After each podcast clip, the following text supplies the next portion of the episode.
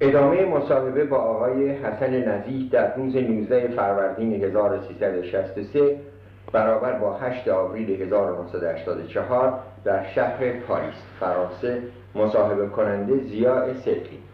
آقای نزیح ما اون روز رسیدیم به موضوع انحلال جبهه ملی دوم. من می‌خوام از حضورتون تقاضا کنم که نقشی که نهضت آزادی در این جریان داشته برای ما توضیح بدید نقش نهضت آزادی مقصود شما در انحلال جبهه ملی دوم یا نقشی که نهضت آزادی در جبهه ملی دوم داشت؟ ارز کنم در واقع من فکر می‌کنم که راجع به نقش نهضت آزادی در جبهه ملی دوم ما صحبت نکردیم. بنابراین شما از اونجا شروع بفرمایید تا برسیم به انحلال جبهه ملی دوم. جبهه ملی دوم همونطور که اطلاع دارید.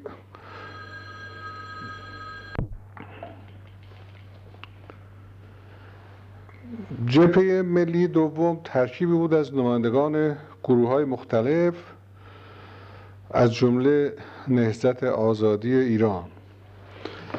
خود من قبلا به صفت شخصی به شورای جبهه ملی دعوت شده بودم. از طرف مرحوم باقر کازمی و مرحوم اللهیار صالح و بعد آقایان مهندس بازرگان و دکتر صحابی هم دعوت شدم. نهزت آزاد ایران به مفهوم واقعی کلمه میل داشت در کنار جبهه ملی ایران. در کمال صمیمیت و حسنیت باقی بماند بدون اینکه راجع به نفس نهزت یا افراد شرکت کننده در اون فکر کند. شعارهایی که تدوین می‌شد از طرف نهزت آزاد ایران خود بندم مشارکت جدی در اونها داشتم. همیشه ناظر بود بر لزوم همکاری صمیمانه با جبهه ملی ایران. و قبل از این که من و سایر اعضای نهزت آزاد ایران به نهزت آزاد ایران فکر بکنیم بیشتر به جبهه ملی فکر می‌کردیم. علت رکود کار جبهه ملی مسائل دیگری بود که قبلا هم اشاره کردم. مقداری خودخواهی ها خودبینی ها مؤثر بود. اساسا باید گفت به سه علت جبهه ملی دوم موفق نشد. اول اینکه دکتر مصدق مستقیما رهبری جبهه رو نداشت. دکتر مصدق در احمد آباد تحت نظر بود تحت نظر ساواک و نیروهای نظامی. هیچ گونه تماسی با خارج نمی توانست داشته باشد. فقط گهگاه نامه هایی به وسیله بستگان خودش به جبهه ملی میفرستاد و جواب می‌گرفت و تصدیق میفرمایید که به این نحو رهبری نمی‌توانست به کیفیت مطلوب شکل بگیرد. به توصیه های دکتر مصدق هم بر اثر تشتت عقاید و نظریات و سلیقه ها در شورای جبهه ملی متاسفانه کمتر عمل می شد علت دیگر این بود که جبهه ملی برنامه روشنی نمی‌توانست ارائه بدهد. و علت سوم تشدد و اختلاف نظر و دایه های رهبری از طرف چند نفر از شخصیت های تراز اول جبهه ملی دوم بود. به این سه علت بنده معتقدم جبهه ملی متاسفانه در اون تاریخ در سراشیبی ناکامی و شکست افتاد. کنگره جبهه ملی وقتی تشکیل شد اختلافات خیلی بیشتر ظاهر شد. جب کنگره در حدود با حضور هفتاد هشتاد نفر تشکیل شد که از نقاط مختلف مملکت آمده بودند. در منزل مرحوم قاسمیه در تهران پارس تشکیل می شد ولی از همون روز اول اختلافات به اوج رسید و مایه تأسف بیشتر این بود که خبرهای کنگره به خارج برده می‌شد و من به خاطر دارم روزی مرحوم کشاورز صدر در نهایت تأثیر و تأسف می‌گفت من هر وقت برمیگردم به منزل یا دفتر کار خودم رئیس ساواک تهران تلفن می کند و می‌گوید آیا میل دارید من بگویم امروز در کنگره جبهه ملی چی گذشت و چه افرادی چه سخنهایی بر زبان راندن و سپس با ریز مطالب اون چه در کنگره گذشته بود از طرف رئیس ساواک تهران به اطلاع آقای کشاورز سر و شاید بعضی از اعضای جبهه هم تلفنی می‌رسید که مایه نهایت تعجب بود و معلوم نبود از ناحیه چه شخصی این خبرها به بیرون برده می شود در حالی که علی ظاهر نهایت مراقبت ها به عمل آمده بود که اشخاص غیر مطمئن در اونجا رخنه نکنند یا خبرها به خارج برده نشود آقای نزی فکر نمی کنید که این جریان برای یک سازمان علنی یه امر طبیعی است؟ کنگره جبهه ملی دوم علنی نبود و افراد با نشانی های مخصوصی در می زدن و وارد منزل می شدن طوری نبود که اشخاص غیر شورای جبهه ملی در اونجا حضور داشته باشند. و حتی خبرنگارانی هم حضور نداشتند. کنگره کاملا محرمانه بود.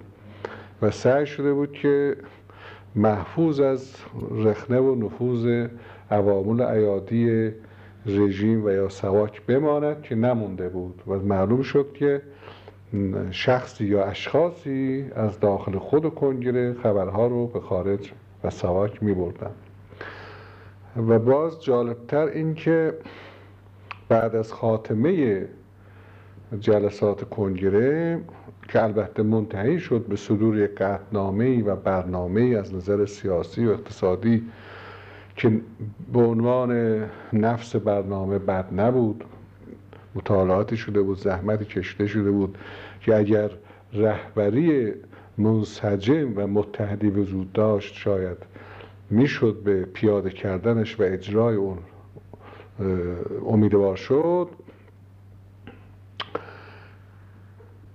چند روز بعد از خاتمه کنگره معمولین سازمان امنیت به خانه الله یار صالح می روند نوارهای کنگره نزد ایشون بود. و سعی کرده بودن در جای مخ... مخفی و مطمئنی نوارها رو نگهداری کنن. و معمول سواک توانسته بودند به راحتی آنها را به دست آورده و با خود ببرند. تردیدی نیست که در چنین شرایطی ادامه کار جبهه ملی فوقالعاده مشکل بود. و چه افرادی با زیر پا گذاشتن تمام مسائل مربوط به اخلاق و شرف و انسانیت مرتکب این کار شده بودند برای من هیچ وقت کشف نشد. اشخاصی در مزان ارتباط با ساواک بودن ولی دلایلی در دست نبود.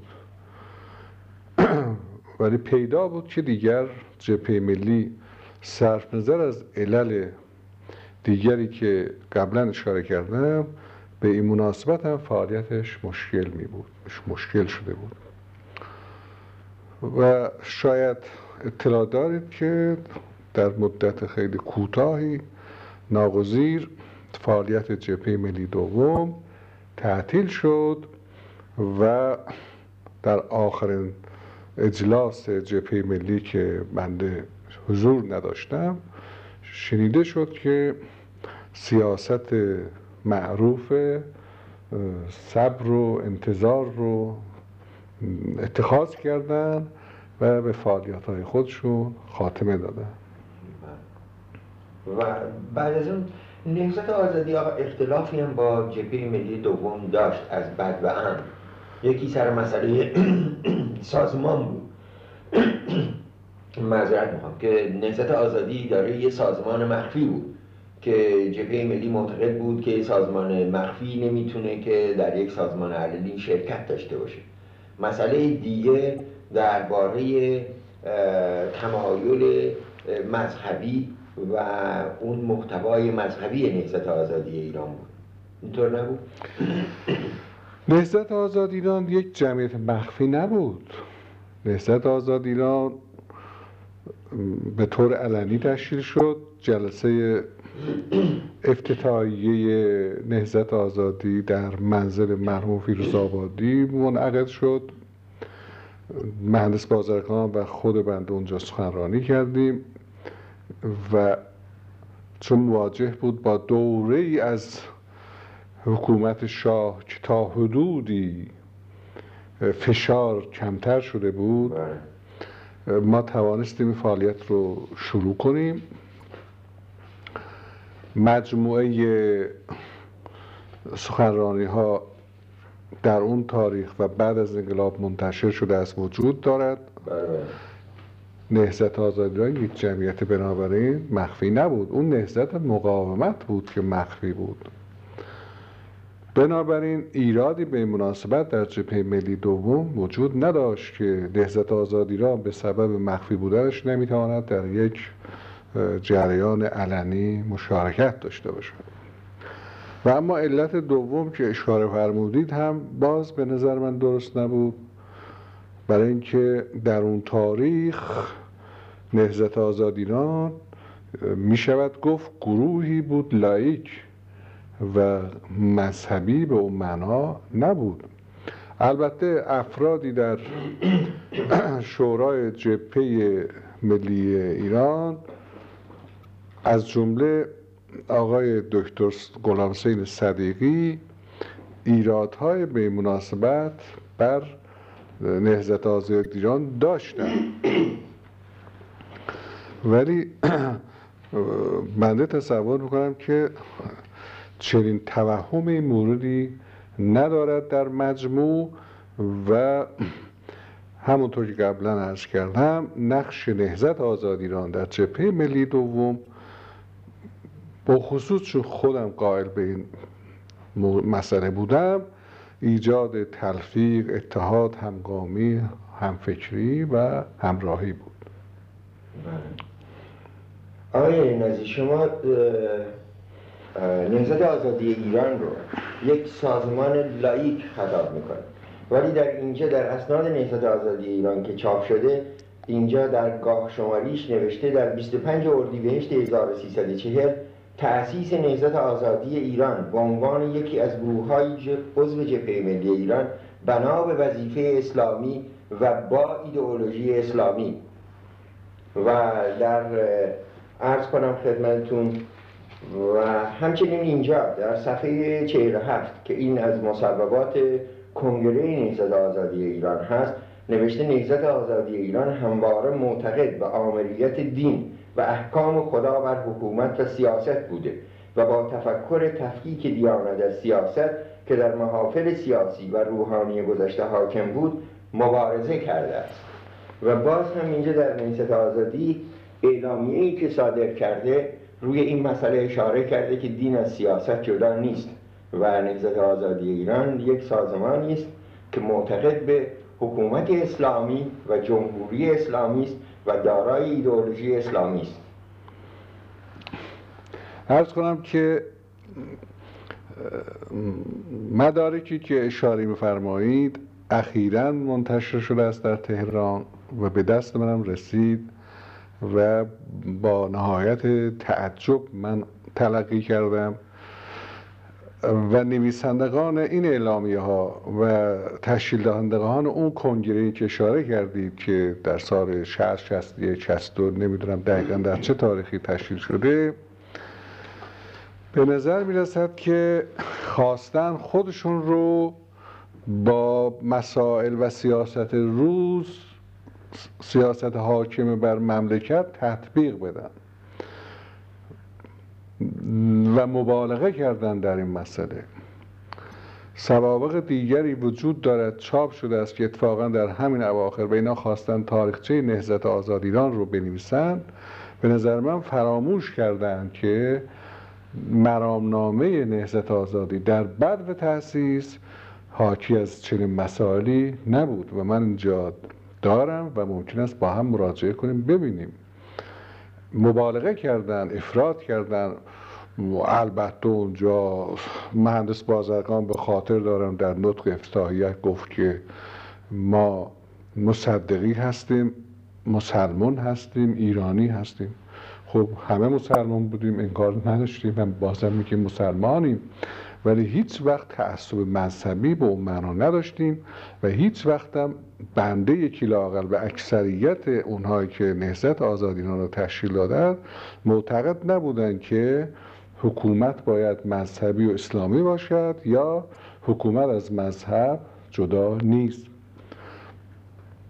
نه آقای طالقانی نه آیت الله زنجانی هیچ کدومم در نیت نبودن که روزی حکومت اسلامی مستقر کنند و یا خودشون به حکومت برسن حالا صرف نظر از آیت الله زنجانی که مرد فوق العاده روشن فکری بود از این جهت و نهضت آزادی رو ضمن بیانیه تایید کرده بود هرگز معتقد به حکومت مذهبی نبود.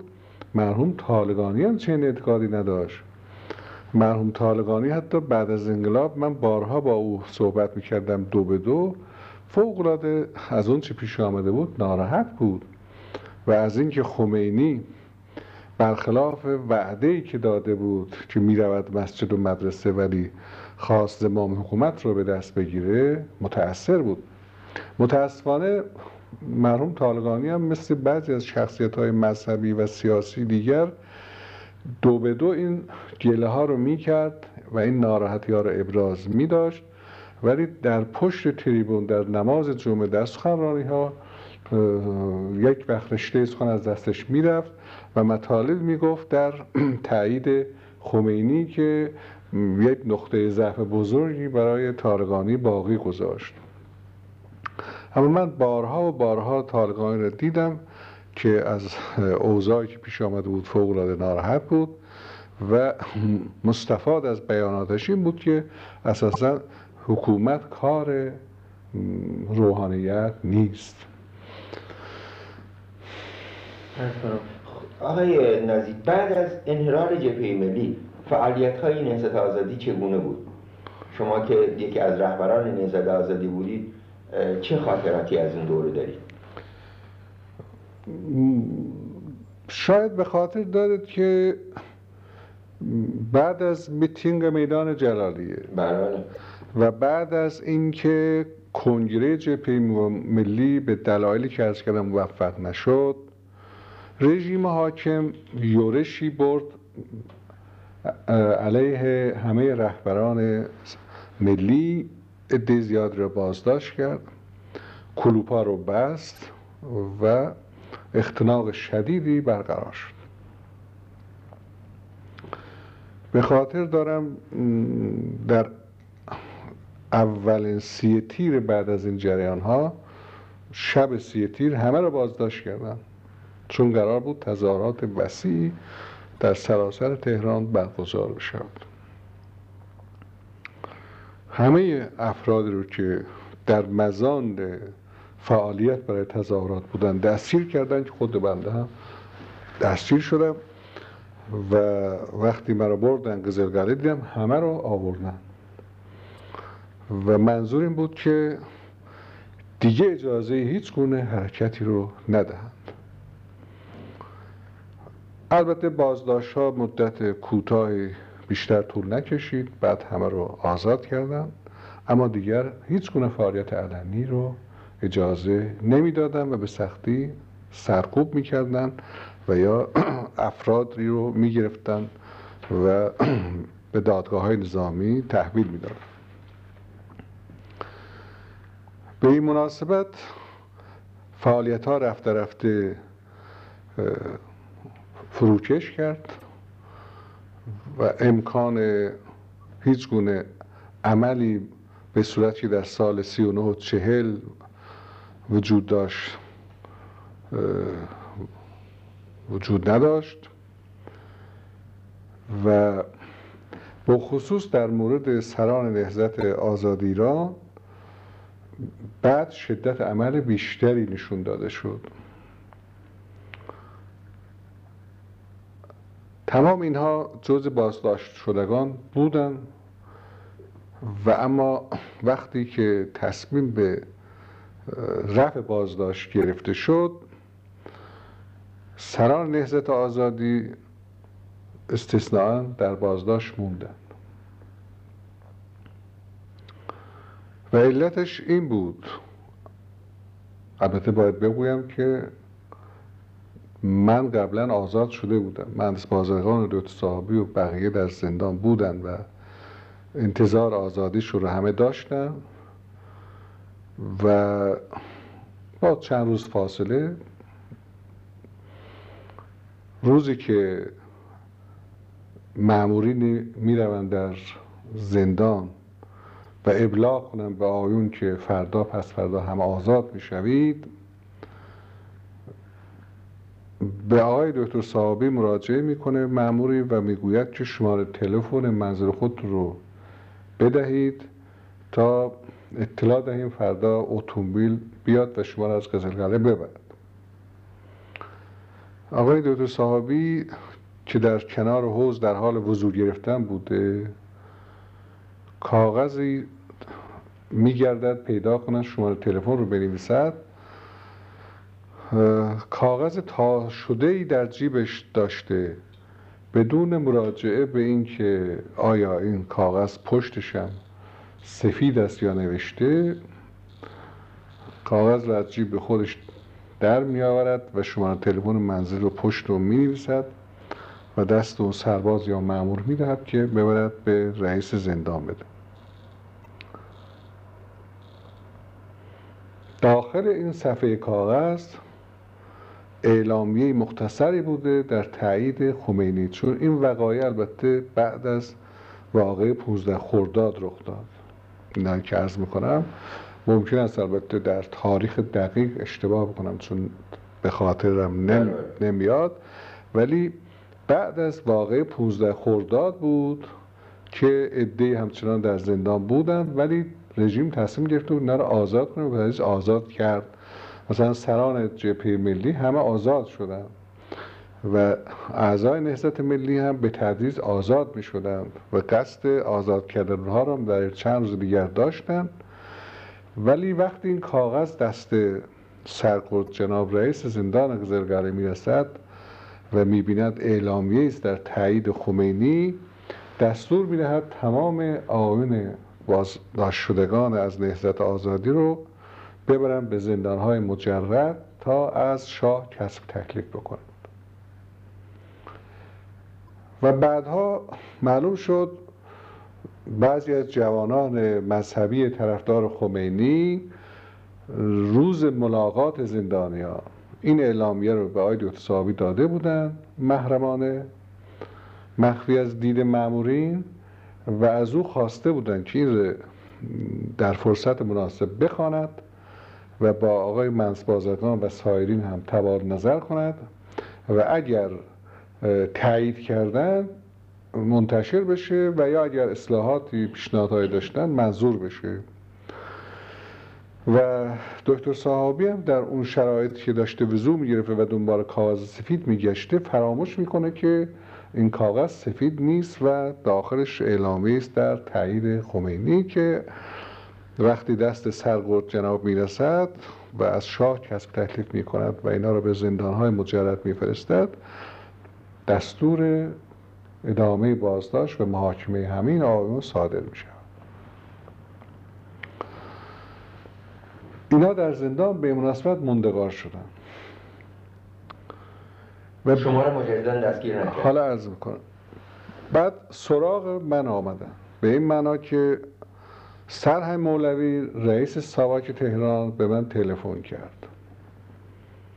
چون دو سه بارم تلفنی من احضار کرده بود رفته بود. بله بله. تلفنی احضار کرد شما گفت غروبم بود. گفت فوری بیاید سواک معذرت می‌خوام. این جریان رو مثل که شما قبلا توضیح دادید. گفتم. بله. بنابراین پس قبلا من اشاره کردم بله. و موضوع این بود.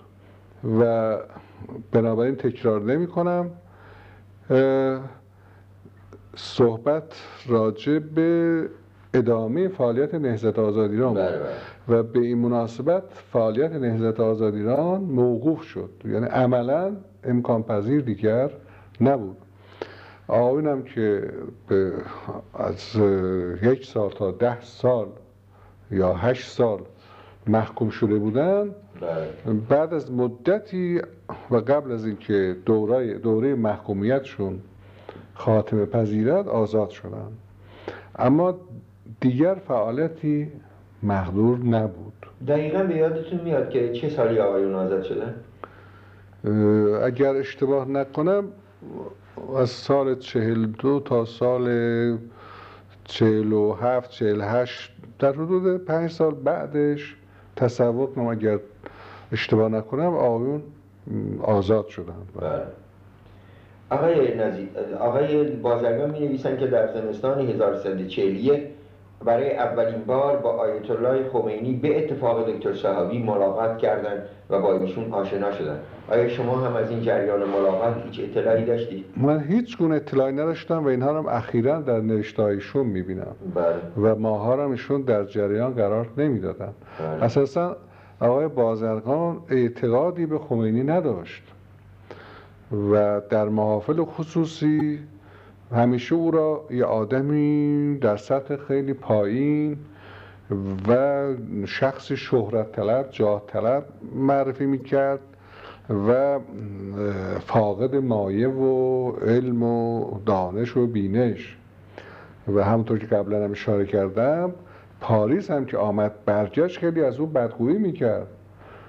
و متاسفانه باید گفت مهندس بازرگان یا مرعوب شد یا مجذوب شد بله. یا به سبب اعتقادی که مردم داشتن به مهندس بازرگان فکر می‌کرد که بتواند جوابگوی انتظارات مردم باشد که متاسفانه نتوانست از عهده بر بیاد بله این جریان ملاقاتشون رو با آقای خمینی که آقای مهندس بازرگان در اینجا منتشر کردن در کتاب شورای انقلاب دولت موقت و سیمای دولت موقت از ولادت تا رحلت این گزارشی رو که دادن در ملاقاتشون در سال در تاریخ 37 57 با آقای خمینی در پاریس که ارز کنم خدمتتون که میگن که پرسیدن جنابالی یعنی آقای خمینی چگونه اوضاع و تکلیف را می‌بینید؟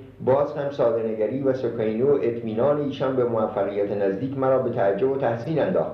مثل اینکه غذایا را انجام شده و حل شده دانسته گفتن شاه که رفت و به ایران آمدن مردم نمایندگان مجلس و بعد دولت را انتخاب خواهند کرد. منتها چون کسی را نمی‌شناسم از شما می‌خواهم افرادی را که مسلمان و مطلع و مورد اعتماد باشند علاقه بر خودتان و دکتر یزدی معرفی کنید که مشاورین من باشند و اونها بگویند چه کسی برای نمایندگی مجلس خوب است تا من به عنوان نامزد به مردم پیشنهاد نمایم. وزرا را هم اون هیئت در نظر بگیرند که من پیشنهاد نمایم. کافی است این وزرا مسلمان و درستکار باشند. و اینجا آقای بازرگان هم میگه که گفتم چشم با آقای دکتر یزدی می نشینیم و صورتی تهیه کرده خدمتتان می دهیم آیا وقتی که ایشون مراجعه کردن به شما و سایر رهبران نهضت آزادی گزارش دادن که آقای خمینی توقعش از دولت و سیاست و برنامهش چگونه است؟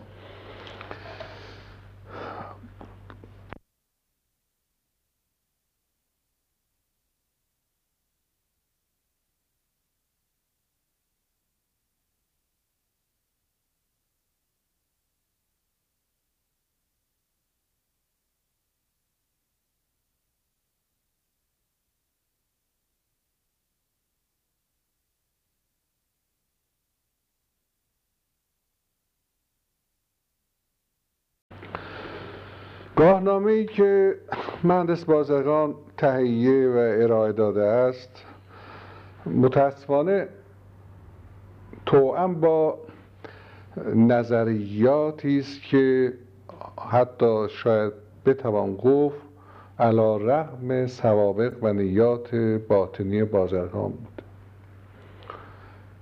در سوابق تاریخی که اشاره شده است مخصوصا نویسندگانش تهیه کنندگانش مثل که متعمد بودن حتما یک کلمه اسلامی بهش اضافه کنن. تشکیل گروه فلان اسلامی یک کلمه اسلامی هم بهش اضافه کردن. یا صدور اعلامیه راجع به مسئله که قطعا هم سیاسی بوده ارتباط مسائل مذهبی هم نداشته آمدن سعی کردن میگن نخیر برای خاطر مذهب بوده اسلام بوده و در پیروی از نیاتی بوده که در اون زمان اصلا شاید نه خمینی مطرح بوده نه چنین مسائلی وجود داشته. ایشون خواسته است به همه اینها و یا اکثر این قبیل سوابق و خاطرات یه رنگ مذهبی بزند که از جمله نهضت آزاد ایران بود که قبلا اشاره کردم که چنین چیزی نبود.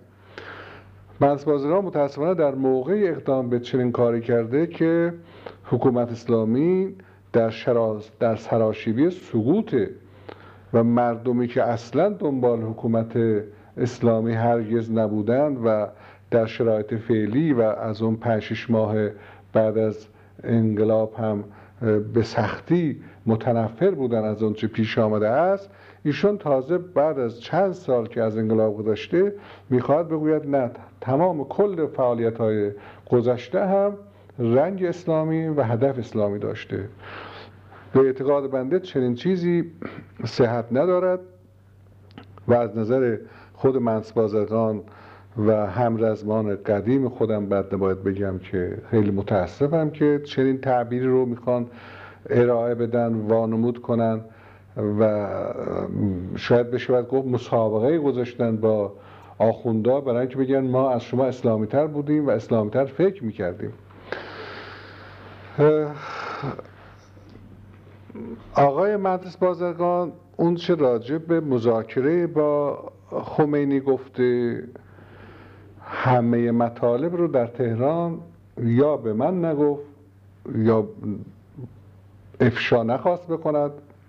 تنها چیزی که اشاره کرد و قبلا هم من گفتم راجع به اعضای شورای انقلاب بود که گفت خمینی می‌خواهد اعضای شورای انقلاب مطابق صورتی دعوت شوند که در اختیار من گذاشته است و موقعی که صورت رو ارائه داد اکثر ما تعجب کردیم برای اینکه افرادی از نظر نهزت و انقلاب ملی در اون صورت گمنام بودن ما اصلا اینها را نمیشناختیم.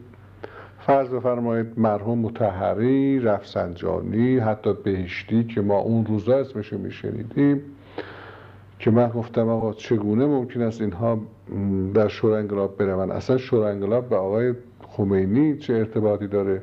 اگر باید شورای تشکیل بشه باید در داخل مملکت به اونایی که از 28 مرداد در مبارزه بر علیه شاه بودن باید تصمیم بگیرن. نه آقای خمینی که در تا خرداد سال 42 مشاور شاه بود.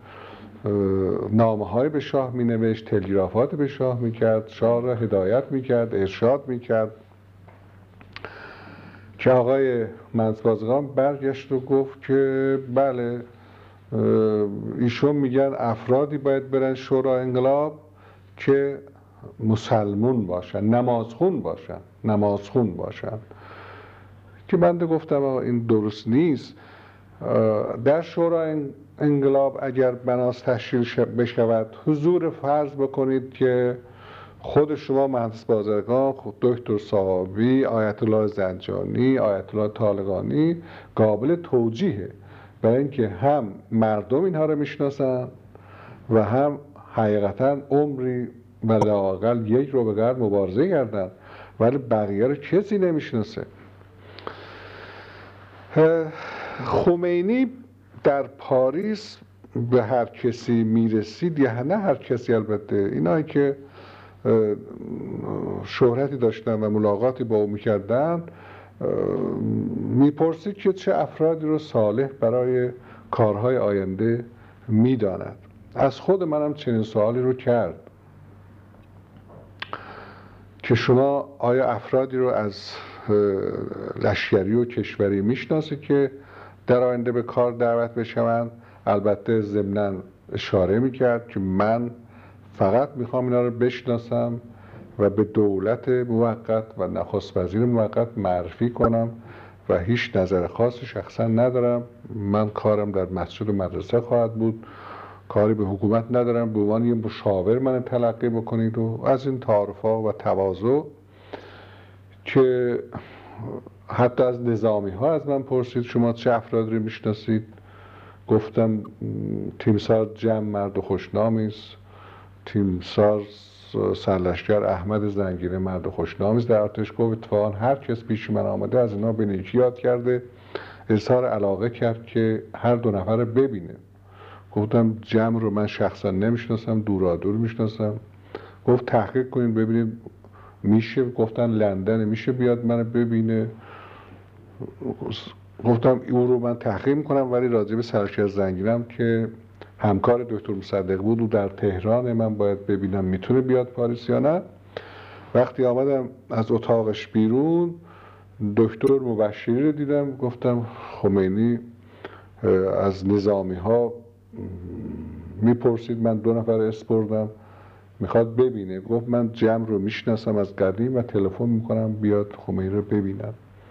و تلفن کرده بود. گویا آقای جمع گفته بودن من اگر بخوام اونجا بیام. شب هنگام خواهم اومد که خبرنگاری کسی نباشه. من کسی نیستم که مصاحبه کنم یا مطرح بشم. ولی میام ایشون می‌بینم. و اما سه شب متوالی گویا خمینی انتظارش رو داشته و ایشون نیامدن و شایدم تشخیصشون درستتر از بقیه بود که فکر کرده بودن که بهتر است ملاقات نکنم با این مرده که بعد قیافه واقعیش ظاهر شد. از اشخاص غیر نظامی هم از من پرسیده بود که من یه صورتی تهیه کردم دادم به او. و بازم به خاطر دارم که معکدن و مکررن می‌گفت که من فقط اینها رو برای اینکه بشناسم و به نخست وزیر موقت معرفی کنم می‌خوام برای اینکه اطمینان بیشتری بده.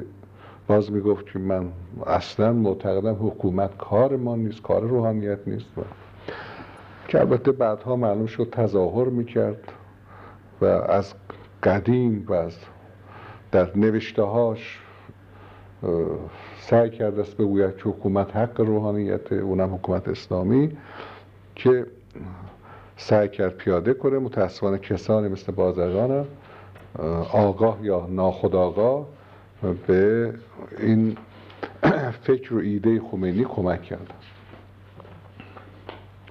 آقای نازی شما معتقدید که حتی این نش ارز کنم اسناد نیزت آزادی ایران رو که نیزت آزادی ایران در ایران منتشر کرده حتی اعلامیه هایی که در سالهای 1341 و 1342 داده شده که در اون اعلامیه ها به اون تاریخ رسما از آقای خمینی تعریف و تمجید شده و ارز کنم به بهایی ها حمله شده.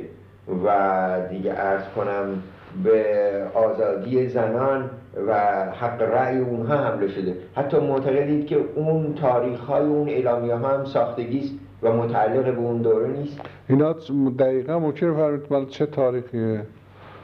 اینا مال اون تاجایی که من به خاطر دارم اینها مربوط می شود به بعد از خرداد 42 بله. و, و جلوتر از اون چنین چیزی مطلقا نبود. بله. و باید ارز کنم که افرادی رخنه کرده بودن در نهزت آزادی ایران که به همون مناسبت دیگه بنده خودم کمتر شرکت می‌کردم و مطلقا موافق نبودم.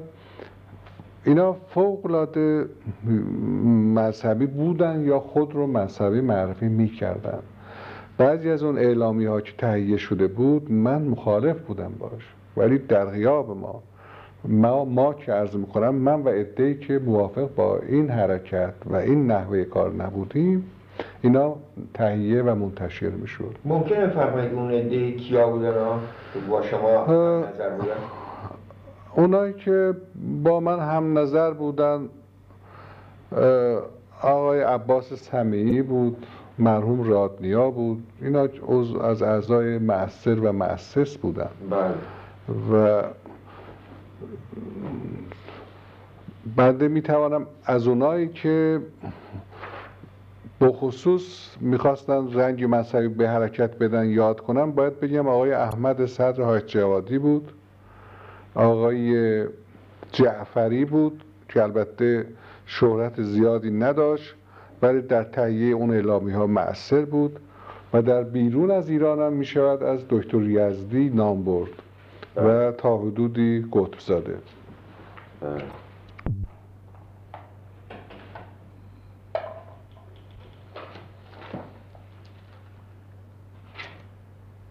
آقای نزیدر اینجا یک اعلامیه هست که در سه بهمن 1341 شورای نهضت آزادی ایران این رو صادر کردند و در اینجا درباره مبارزه علیه تقویت اقلیت های ضد اسلامی نوشتن که هیئت حاکمه فعلی یعنی حکومت شاه برای جلب نظر اربابان خود دست به اقدامات وسیعی برای تقویت و حمایت دولت پوشالی اسرائیل که بزرگترین پایگاه دشمنان اسلام و عامل استعمار در خاورمیانه محسوب می شود زده و با خرید اجناس و استخدام کارشناسان اسرائیلی و مبادله هیئت‌های مختلف به آنها کمک می کند و بهاییان که دلالان اسرائیل در مملکت ما هستند فراموش نکنید حیفا و عکا مرکز بهاییان از شهرهای معروف اسرائیل است. در دستگاه های مملکت حساس مملکت رخنه کرده و روز به روز بر نفوذ آنها در تمام قسمت ها مخصوصا دستگاه های تبلیغاتی و حتی گفته می شود در هیئت دولت زیادتر می گردد و همچنین اینجا راجع به حق رأی که به زنها داده شده شدیدا مخالفت کرده با این موضوع و ارز کنم این حق رأی زنها رو در تخته کرده.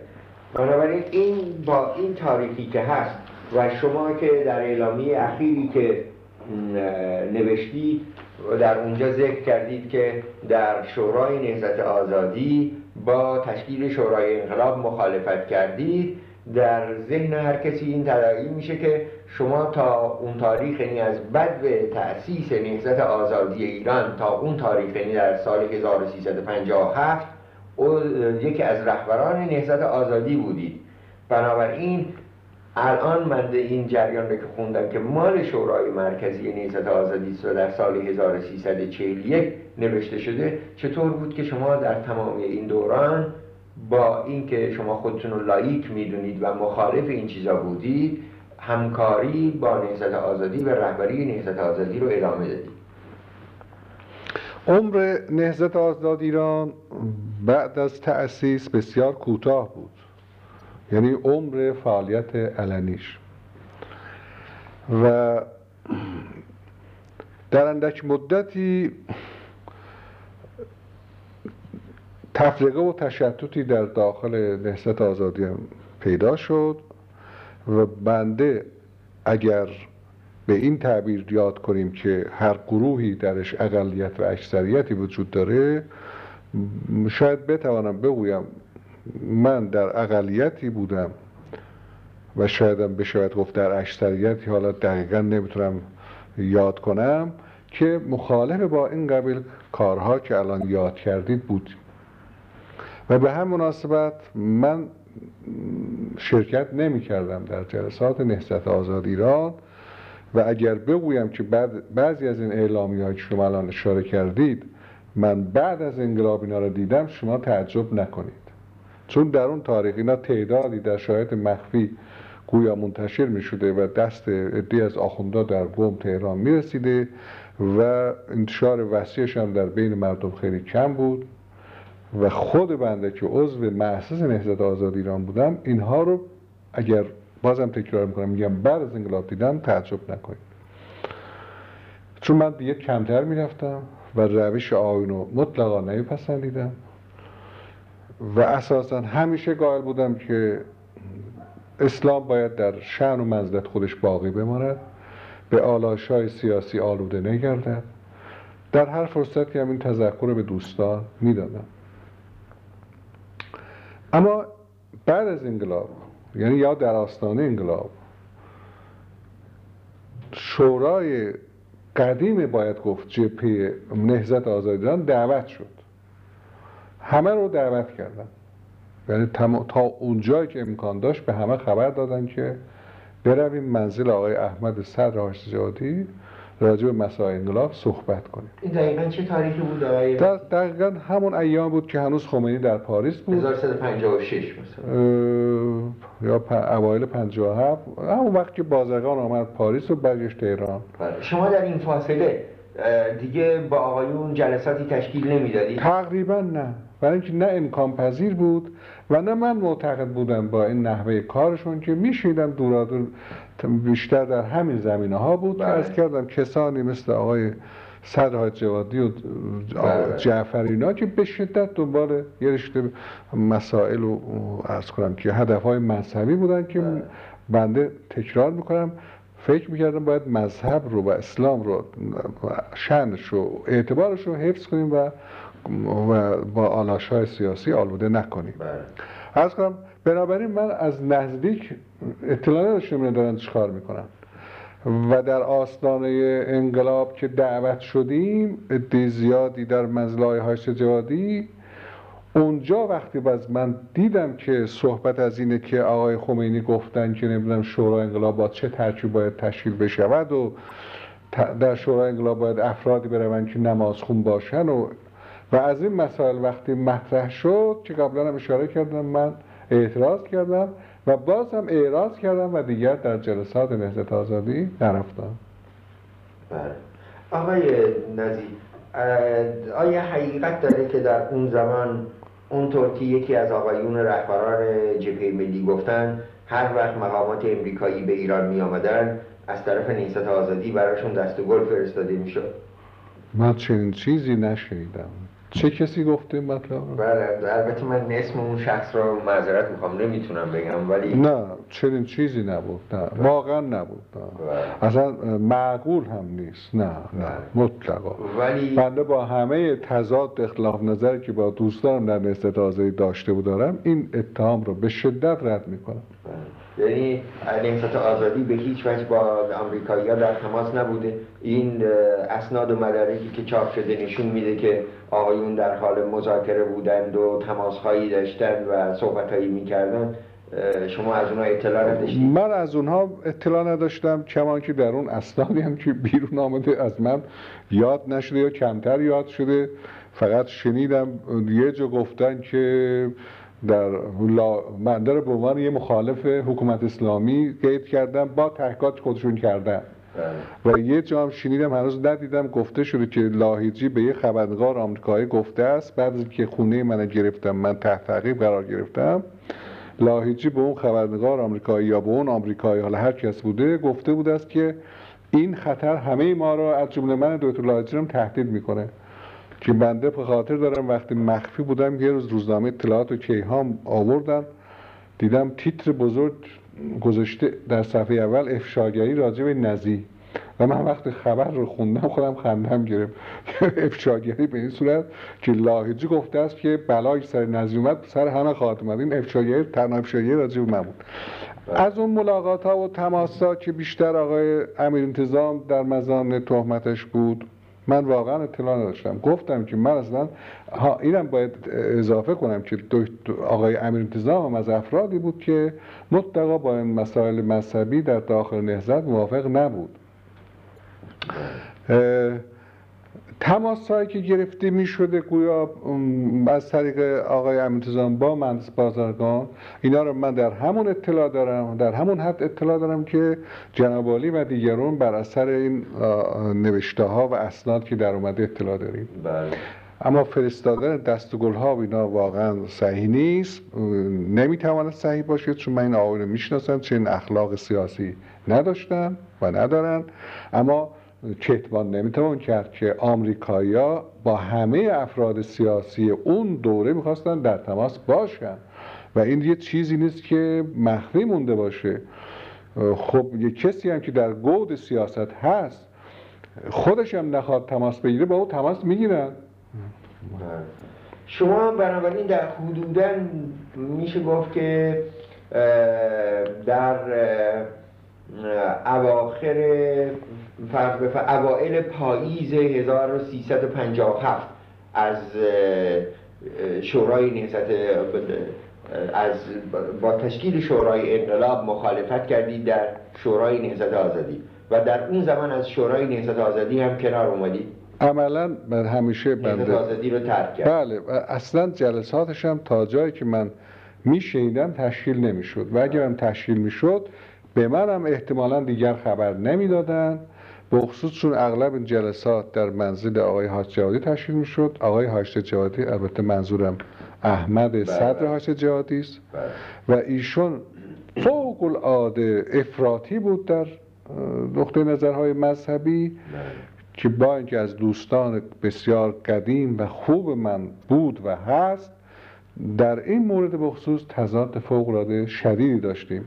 و بعد نیست این خاطر رو بگم به همه مناسبت من در اسفند 1357 یعنی 20 روزی بعد از انقلاب در روزنامه کیهان مصاحبه ای داشتم یعنی تلفنی مصاحبه کردم که آقا می‌دانید که جمهوری اسلامی مطرحه. شما نظرتون در این مسئله چیست؟ بنده گفتم به نظر من جمهوری ایران درست است نه جمهوری اسلامی. این چاپ شد. یک روز من در دفتر آقای بازرگان نخست وزیر نشسته بودم. قرار بود کمیسیونی داشته باشیم. آقای احمد صدر حاجاتی وارد شد. من سلام کردم. جواب سلام رو نداد. گفتم آقای صدر من سلام کردم. با نهایت ناراحتی گفت من کاری با شما ندارم. گفتم یعنی چه؟ من چیکار کردم آقای صاحب گفت من همکنون از گم دارم میام و پهلوی خمینی بودم و خمینی به شدت البته او می‌گفت امام امام به شدت از شما ناراضی و ناراحت هستن شما در روزنامه کیهان گفتید جمهوری ایران درست است نه جمهوری اسلامی. گفتم آقای سر من و تو 25 سال مبارزه کردیم تا بتوانیم حرف بزنیم. بتوانیم عقیده خودمون رو بیان کنیم. آقای خمینی اگر عصبانی شما چرا جواب رو ندادید؟ نگفتید که 25 سال ما رنج بردیم تا بتوانیم آزادانه حرف بزنیم. این چه پیغام شما برای من آوردید؟ ایشون به جای اینکه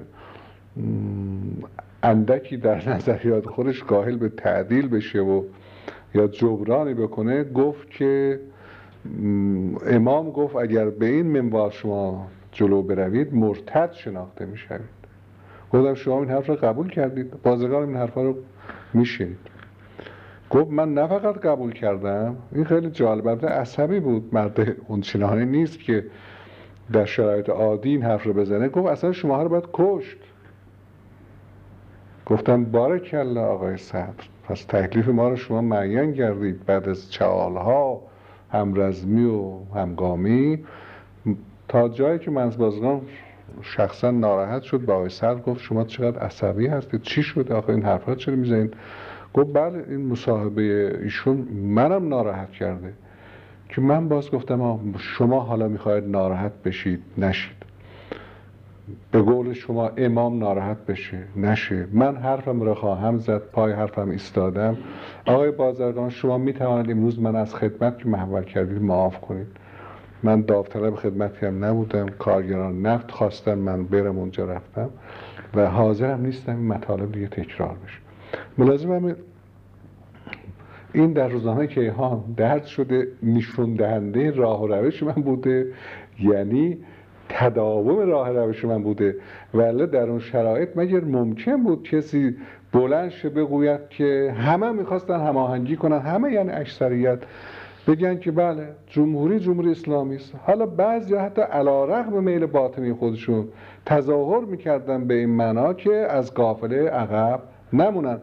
ولی من خوشوقتم ارز کنم که این شهامت رو داشتم که بگم نه جمهوری اسلامی صحیح نیست جمهوری ایران درست است و پیشبینی های منم که درست در اومد بخصوص که در کنگره وکلای ایرانم بعد از دو ماه دو ماه بعد از انقلاب هم مطالب من تکرار کردم. بله.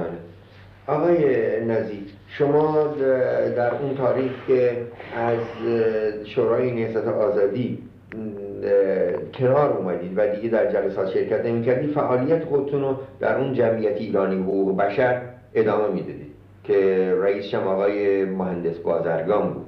ممکنه که یک مقداری توضیح بدید برای ما که اون جمعیت ایرانی حقوق بشر چگونه تشکیل شد و چه فعالیت هایی داشت. در اون تاریخ البته این صحبت سال 55 56 اون وقت هاست بله.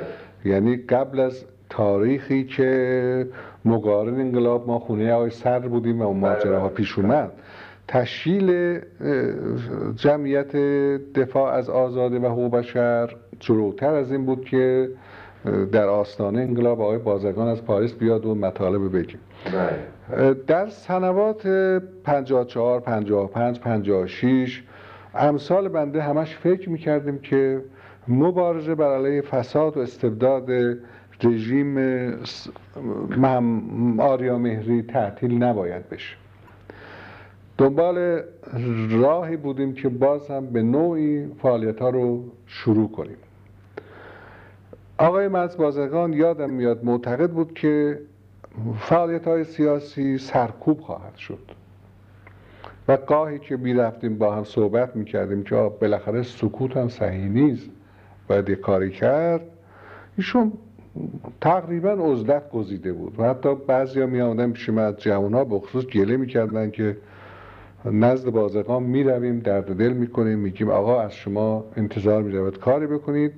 اوقاتش تلخ میشه و می‌گوید که من به حال خودم بیزارید قائل به هیچ گونه فعالیتی نبود. اگر اشتباه نکنم در چهارده اسفند پنجا و پنج یا پنجا شیش بود که می‌رفتیم احمد آباد به اتفاق. برای شرکت در مراسم سالگرد فوت مرحوم دکتر مصدق من در داخل اتومبیل با من گفتم بالاخره باید کاری کرد. و گفت حالا فکر بکنید ببینید چیکار میشه کرد. اتفاقا اگر اشتباه نکنم چند روز جلوتر از اون آقای فتولاه بنیسر جمعه آمده بود منزل من برادر آقای ابوالحسن بنیسر قاضی بود قاضی دیوان عالی کشور بود. جمعه ها گاهی میومد میشستیم صحبت می‌کردیم.